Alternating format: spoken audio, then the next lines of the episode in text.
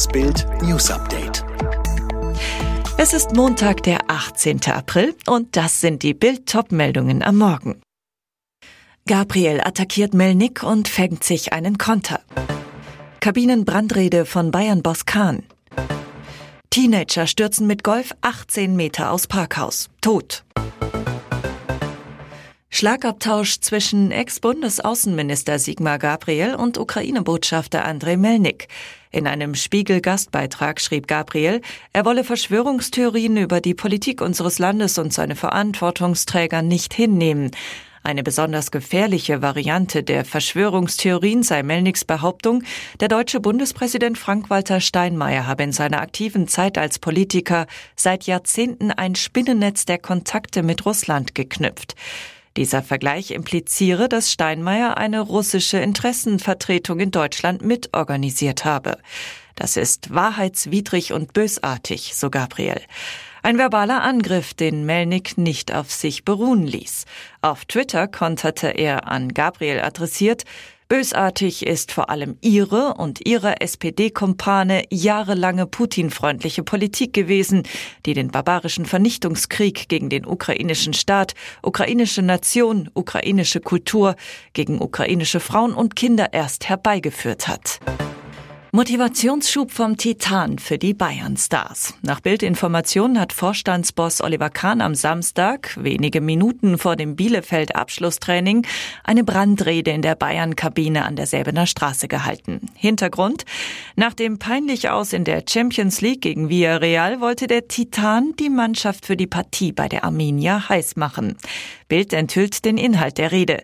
Kahn soll gesagt haben, dass nicht nur ein Sieg gegen Bielefeld her muss, sondern Bayern den Gegner aus dem Stadion schießen soll. Das wäre die einzig richtige Reaktion auf das bittere Viertelfinal aus in der Königsklasse. Die Brandrede hat gewirkt. Der Rekordmeister siegte in Bielefeld souverän mit 3 zu 0. Kein Torspektakel, dennoch dürfte Kahn zufrieden sein. Am Samstag hat Bayern dann den ersten Meistermatchball, ausgerechnet gegen Borussia Dortmund. Bei einem Sieg wäre die zehnte Meisterschaft in Folge perfekt. Auf der obersten Parkhausetage klafft ein großes Loch in den Begrenzungsgittern. Gelbe Markierungen auf dem Asphalt zeigen, hier in Essen ist ein Auto in die Tiefe gestürzt. Horrorcrash am Ostersonntag. Rund 18 Meter tiefer liegt das Wrack eines grünen VW Golf auf der Fahrerseite. Der Wagen touchierte im Fallen wohl noch einen Baum, krachte dann mit voller Wucht auf den Gehweg.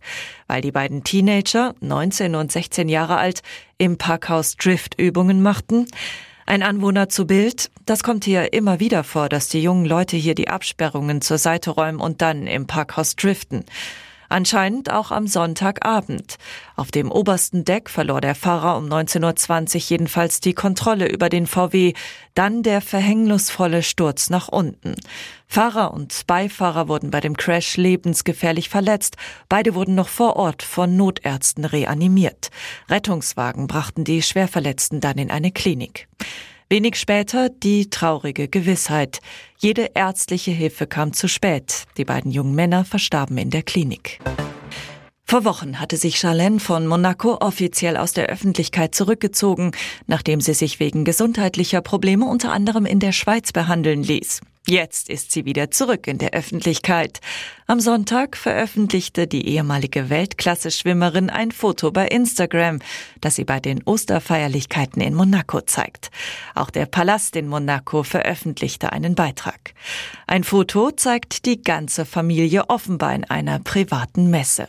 In der Bildunterschrift heißt es, Prinz Albert und Prinzessin Charlene wünschen Ihnen ein wunderschönes Osterfest. In der letzten Staffel von Bauer sucht Frau war keiner so umschwärmt wie Agraringenieur Björn Diefenbach.